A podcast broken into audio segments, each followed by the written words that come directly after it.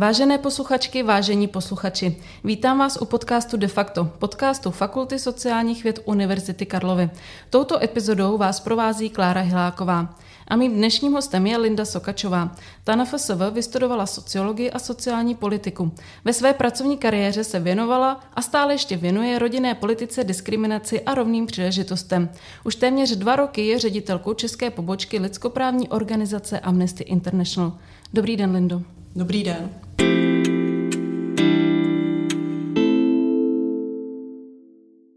Pojďme začít trošku chronologicky. Jak už jsem zmínila, tak vy jste na FSV vystudovala sociologii. Eh, jakým tématům vy jste se tehdy věnovala nejvíce? Možná prozraďte, jaké byly vaše závěrečné práce. Tak já jsem se určitě věnovala po celou dobu tématu postavení žen a mužů, gender studies, a vlastně, pokud si správně pamatuju, tak jsem to i tématizovala při přijímacích zkouškách, jsem na fakultu. A vlastně potkala jsem, poznala jsem tady paní Marie Čermákovou, což vlastně pro eh, česká gender studies, eh, pro české studium postavení žen a mužů je velmi významná osobnost, která, myslím, ovlivnila hodně studujících, kteří, eh, kteří byli tady na fakultě sociálních věd. A věnovala jsem se také hodně hnutím, občanským hnutím, různým alternativním hnutím nebo subkulturám a to jsou asi vlastně a částečně i lidským právům. Jsou to témata, která vy jste potom i promítala do své práce. Dá se říct, že je to, to, čemu se věnujete dneska, tak jste se tomu vlastně věnovala už na té škole? Promítala jsem to určitě eh, eh, do, do nějakých svojich vlastně mimoškolních aktivit. I jsem vám neodpověděla na tu otázku týkající se vlastně bakalářky a magisterské práce. Že vlastně bakalářská práce se věnovala protestům proti Mezinárodnímu měnovému fondu a Světové bance, které vlastně byly v Praze v roce 2000. A tam jsem se právě věnovala tomu tématu hnutí, jak vlastně fungují, jak nějakým způsobem se ustanovují, jak probíhají vyjednávání v jejich rámci a všechny tyhle ty související věci. A magisterská práce, tak ta se věnovala vlastně částečně také hnutím, ale i uh, vlastně ženským právům a to hnutí pro život a hnutí pro svobodnou volbu v otázce interrupcí. A zaměřovala jsem se vlastně na to, jak funguje tady v České republice, ale i v zahraničí, protože jsem zvolila metodu diskurzivní analýzy. Takže vlastně se to netýkalo jenom toho, té argumentační eh, části jakoby působení hnutí pro život a hnutí pro svobodnou volbu, ale třeba i eh, vizuality, jaké používají různé příběhy pro to, aby se legitimizovaly. Když eh, si zaspomínáte na to studium tady na FSV, co se vám vybaví a co, co vám to vlastně dalo? Příležitosti, kontakty, zkušenosti? tak eh, já myslím, že mi to dalo především nějaké kontakty, nebo možná ani ne tak jako kontakty eh, v nějakém adresáři, ale jakoby kontakt s nějakou skutečnou tváří, protože s řadou lidí se nějakým způsobem setkáváme dodnes, i v soukromém životě, ale třeba i v tom profesním. A myslím, že nám uh, tu spolupráci a růz, různou jakoby komunikaci usnadňuje to, že se známe právě i z té doby studií. A víme, jak jsme fungovali třeba v té době, takže to je taková jakoby příjemná, příjemná věc, uh, že vím, že třeba můžu někomu zavolat, kdo se věnuje dlouhodobě výzkumu nebo nějakým tématům, nebo i když jsme se potkávali třeba na poli. Já jsem byla na ministerstvu práce a někteří bývalí spolužáci v tom byli mými oponenty na různých, na různých expertních fórech, tak eh, vlastně to bylo vždycky jakoby velmi nějaký férový přístup mezi námi. Co vy byste možná doporučila nebo nedoporučila studentům, co dělat, nedělat tady na FSV, eh, aby vlastně měli eh, tu kariéru třeba takovou, jakou, jakou máte vy, úspěšnou. A nebo nejenom studentům, ale my víme, že tento podcast poslouchají i uchazeči, takže možná budoucí studenti. Takže co byste jim řekla? Tak já osobně si myslím, že jsem hodně podcenila uh, studium zahraničí, což teda dneska je úplně jiná situace, ale myslím si, že to je velmi důležitá věc. Třeba uh, byť jenom na období nějaké letní školy.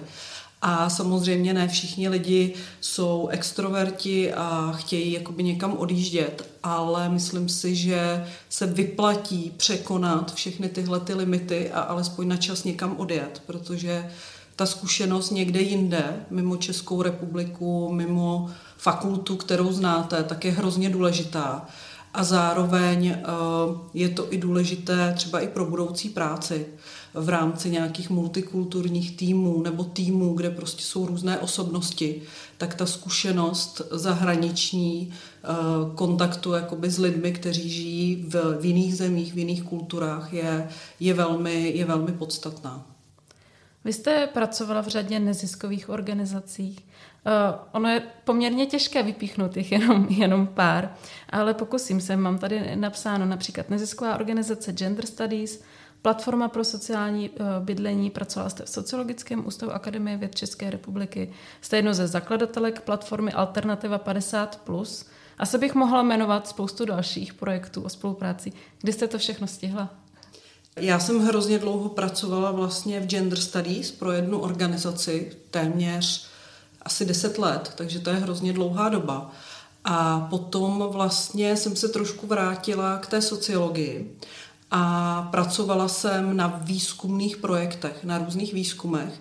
A některé samozřejmě probíhaly třeba i souběžně, protože uh, výzkum funguje, uh, jak funguje, takže vlastně Vlastně třeba jsem pracovala na projektu, který se zaměřoval na postavení cizinců v České republice a souběžně na věcech, které se týkaly dostupného a sociálního bydlení v České republice. Takže šlo to nějakým způsobem stihnout a samozřejmě řada těch projektů byla i týmových. My jsme vlastně zrovna třeba v sociologickém ústavu tak tam eh, jsem fungovala v rámci takového většího týmu, který realizoval výzkumy, výzkumné zprávy eh, na základě požadavků eh, agentury pro základní práva Evropské unie, která sídlí ve Vídni. Takže to byly hodně takové ad hoc analýzy a rešerše. Která z těchto zkušeností byla v úvozovkách nejzásadnější? Jestli se to tak vůbec dá říct, nebo je něco, na co nejvíc vzpomínáte, co ve vás nejvíc zanechalo stopu? Tak eh, určitě to je práce v Gender Studies, protože to byla moje první práce, i vlastně vysněná práce nějakým způsobem. A ta, ta mě nějakým způsobem i formovala i v tom přístupu k práci, jako opravdu k prá- placené práci a e, fungování na trhu práce v České republice. Takže to bylo určitě důležité. A pak, pak samozřejmě každá ta práce měla něco jakoby hodně významného, ale další určitě platforma pro sociální bydlení, která se věnuje sociálnímu bydlení, protože to je takové mé srdeční téma, a nebo právě práce ehm, v rámci toho týmu Sociologického ústavu pro, pro FRA ve Vidni, protože um, oni dělají vlastně mezinárodní výzkumy a srovnání a koordinuje to nějaký mezinárodní tým a my jsme často samozřejmě psali řadu věcí jako úplně samozřejmé v rámci České republiky, že jim všichni rozumí, ale pokud to čte Němec, Francouz, Angličan dohromady, tak oni těm našim základním věcem, jak fungují těm systémům, samozřejmě nerozumí. A byla to velmi jakoby, těžká práce naučit se uh, psát srozumitelně, aby to chápali prostě lidé ve všech zemích Evropské unie. A měli, měli opravdu hodně připomínek, vždycky komentářů. A musela jsem se trošku naučit být trpělivá a nerozčilovat se u těch komentářů a vnímat, jako, že to vlastně tomu textu pomáhá. A myslím, že mi, že mi to jakoby hodně pomohlo, protože uh, to používám i dál. A pokud dostanu prostě někde nějaký komentář nebo kritiku, tak se nad tím nejdřív snažím zamyslet, než abych jako rovnou řekla, a ježiši, co to je za hloupost. A velmi často to prostě pomáhá výsledku potom. Takže tedy nejenom neziskové organizace, ale vlastně i státní sféra, protože vy jste potom pracovala nějakou dobu i na Ministerstvu práce sociálních věcí, kde jste potom byla i ředitelkou odboru rodinné politiky a ochrany práv dětí. Jak vypadal váš běžný pracovní den? Co byla vaše pracovní agenda tady na ministerstvu? Na ministerstvu, eh, tam jsem byla přes čtyři roky A vlastně jaký běžný pracovní den na ministerstvu asi začínal u počítače, teda prostě už asi téměř každý začíná u počítače a kontrolou jakoby denních úkolů. A na, řekněme, na těch ředitelských pozicích je to samozřejmě už hodně i o práci pro uh, ten ministerský tým nebo pro práci jakoby ministra nebo ministrině. Takže jsme připravovali uh, různé podklady, materiály, připravovali jsme vlastně uh, paní ministrině nebo paní ministrině na, na různá jednání a nebo i potom uh, proto, aby uměli nějakým způsobem zdůvodnit třeba nějaké zákony, které předkládali. Uh, já jsem působila i v oddělení sociálního bydlení, takže jsme měli na starosti přípravu zákona o sociálním bydlení. Uh, ale bylo, je to i hodně o, je, o různých jednáních s neziskovými organizacemi, s organizacemi, které poskytují sociální služby, ale velmi často nás kontaktovaly i různé lobistické skupiny, které prostě jsou financované eh, firmami a snažili se nás prostě přesvědčovat eh, o tom, co by v kterých zákonech mělo, eh, mělo nebo nemělo být. Takže jak státní sféra, tak neziskovky. Dokážete to porovnat, tu práci, nebo odnesla jste si třeba z jedné práce nějaké, nějaké poznatky do té druhé a naopak? Určitě myslím, že velkým plusem veřejné zprávy, nebo když působíte ve veřejné zprávě, tak tam nikdy nejste jenom sám za sebe. Za, za, za Lindu Sokačovou, která si tam prezentuje svoje názory a postoje a nedívá se na levo ani napravo ale je to vždycky uh, velmi často nějaké prostě koncepce, návrhy zákonů, ale i třeba vystoupení jsou prostě výsledkem uh, nějakých požadavků ze strany vedení ministerstva, ze strany odborníků, jak se na to dívají různé skupiny. Takže uh, jako úplně nejde si napsat návrh zákona přes noc a pak to prezentovat jako tu nejlepší věc tak eh, je to nějaký, řekněme, nějaký, nějaké pochopení kompromisu nebo kompromisních řešení, což třeba v neziskovém sektoru ne vždycky je. A může to být jakoby velký problém, ale zase ty neziskové organizace a lidi v nich uh, jsou větší srdcaři většinou a je to inovativnější prostředí. Není to tak zkostnatělá instituce a proto jakoby tam vznikají i různé jakoby, fakt inovativní a funkční nástroje, které v té státní správě třeba ani vzniknout nemůžou. No a co pro vás tady bylo motivací odejít z té neziskové sféry na to ministerstvo?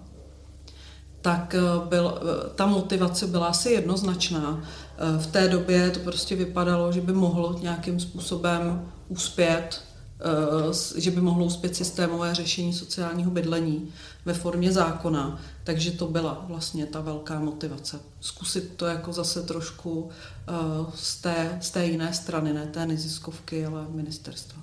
A naplnila se ta vaše očekávání?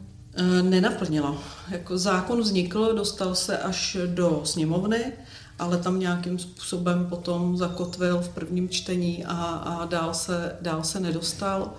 A vlastně to byla opravdu jakoby zajímavá zkušenost i to vidět, jak probíhají uh, jakoby ty interakce mezi těmi jednotlivými aktéry, uh, uh, jak se prostě prosazují nejenom instituce, ale i konkrétní lidé. Pro mě třeba bylo jako velmi vlastně překvapivé, že někteří lidi mají jakoby tolik ega, že jsou ochotní prosazovat jenom svůj názor svůj nějaký návrh a pokud neuspěje jako celek, eh, tak eh, vlastně nechtějí spolupracovat třeba, nebo jako podávají úplně zdrcující kritiku všeho ostatního. Takže to byly takové jakoby zkušenosti, které, které mě asi provázejí pořád.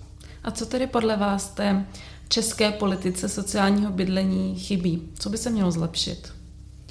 No tak já myslím, že asi hlavní problém je, že pořád eh, neexistuje schoda na tom, že má, má prostě existovat systém sociálního dostupného bydlení, který, eh, který i nějakým zásadním způsobem je veřejnou politikou. veřejnou sociální politikou, veřejnou jakoby bytovou politikou.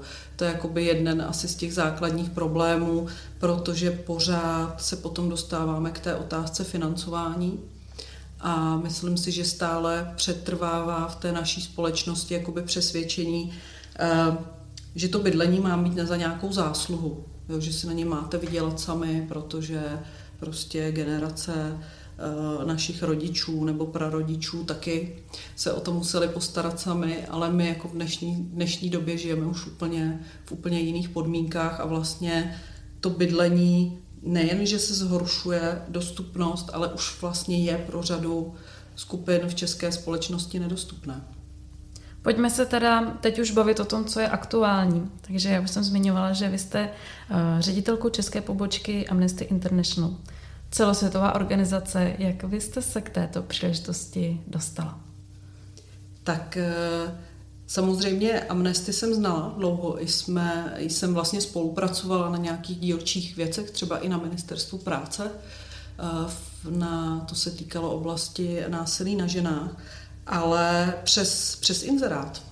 Já jsem se vlastně přihlásila na inzerát, když eh, hledala Česká Amnesty no, eh, nového ředitele nebo novou ředitelku a bylo to asi tříkolové výběrové vlastně řízení s, mez, s mezinárodním obsazením té výběrové komise a uspěla jsem. A pro... Nečekala jsem to teda. A prozradíte, jak to probíhalo, jaké byly ty jejich požadavky na ideálního ředitele, ředitelku a jak, co vlastně u toho přijímacího řízení jste musela takzvaně splnit a naplnit? Tak vlastně ty požadavky se týkaly uh, zkušeností se základním managementem, i, fina, i, i vlastně nějakého finančního řízení, řízení lidí, ale i zkušeností a znalostí lidských práv a vlastně i jakoby respektu k nějakým principům, jako je diverzita, antirasismus a, a všechny tyhle ty jakoby věci, které už se souvisí s lidskými právy.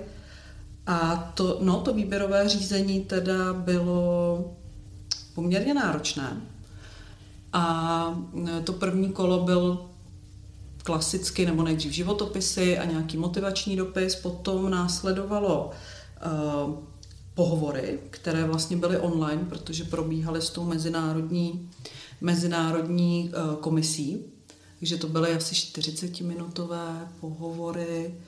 Uh, já už si nepamatuju všechny ty dotazy, ale nebyly to takové ty úplně klasické dotazy, jako co se kladou při těch výběrových řízeních.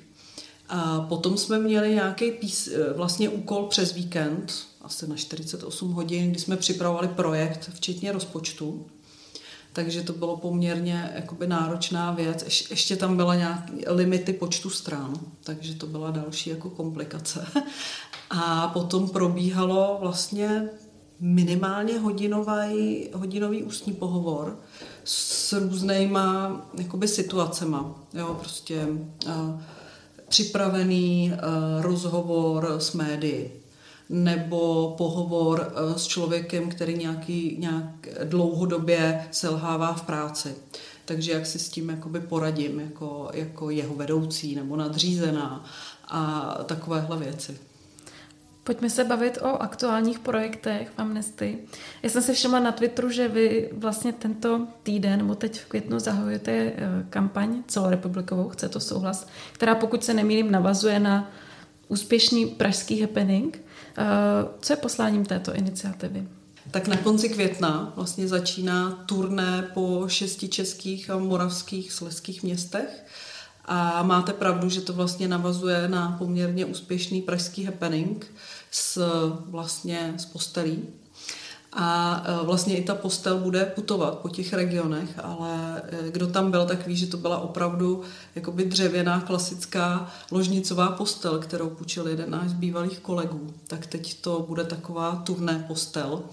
A vlastně chceme informovat o tom tématu uh, znásilnění, násilí vlastně na ženách, sexuálního násilí a co to je vlastně jakoby souhlas, protože uh, my bychom byli rádi a rádi dosáhli toho, aby se změnila definice znásilnění v české legislativě.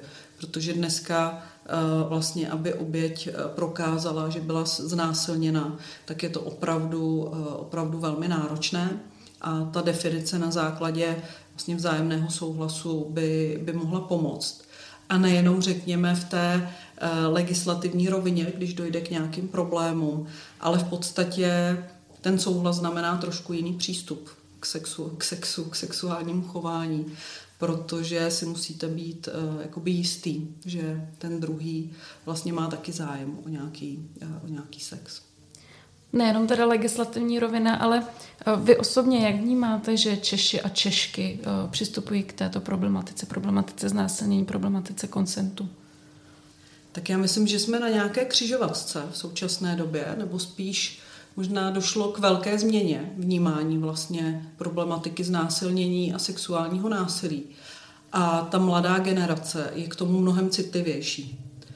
A mm, vlastně, když diskutujeme s mladšími lidmi, tak to tak vlastně ty diskuze vypadají úplně jinak než třeba ze starší generací, kde se hodně objevují obavy hlavně, aby nedocházelo k nějakým falešným obviněním kdežto jakoby v té, ta současná generace se spíš stará o to, aby uh, ne, neexistovaly vůbec oběti nás, znásilnění nebo sexuálního násilí a spíš, spíš je tam vlastně zájem uh, o, ty, o ty poškozené. Pro Amnesty International je určitě uh, velmi aktuální i situace v souvislosti s válkou na Ukrajině. Uh, jak vy si myslíte, že Česko zvládá tu uprchlickou vlnu a vůbec pomoc lidem z Ukrajiny? Je to pro nás eh, důležitá, eh, důležitá věc a důležitá oblast. My jsme vlastně kvůli tomu i museli trošku změnit naši práci, upravit vlastně projekty, témata, kterým se věnujeme. A myslím, že ta, to, jak zvládá Česká republika tu uprchlickou krizi a vůbec pomoc Ukrajině, má několik, několik aspektů.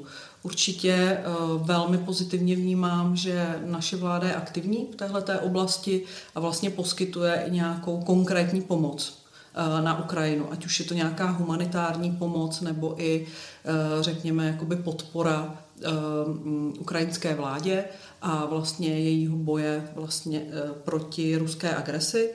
A potom tu máme samozřejmě uprchlíky, uprchlickou krizi, možná už dneska v současné době.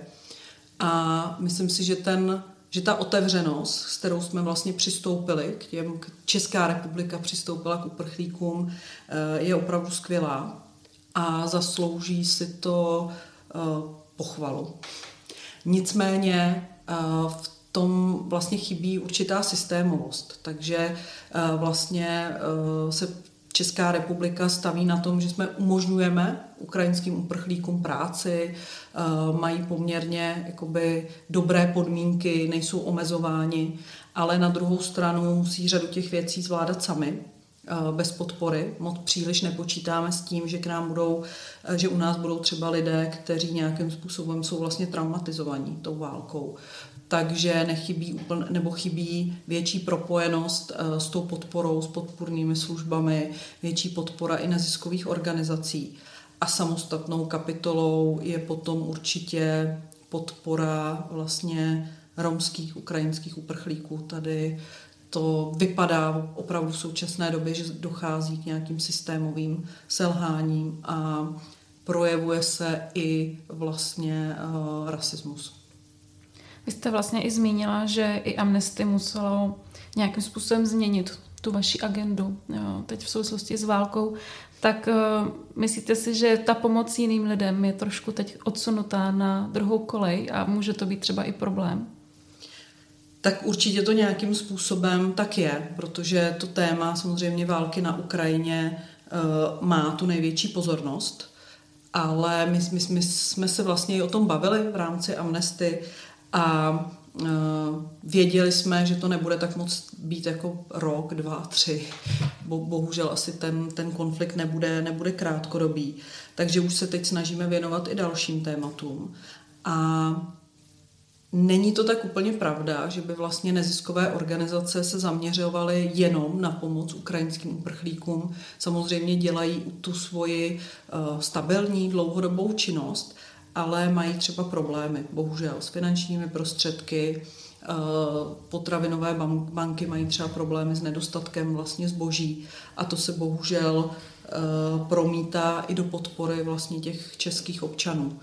Řada lidí třeba z těch ohrožených skupin má problémy s bydlením a pokud teď prostě na území České republiky je mnohem větší množství lidí, kteří potřebují podporu, tak se to negativně vlastně dotýká i těch eh, českých občanů, což je pravda.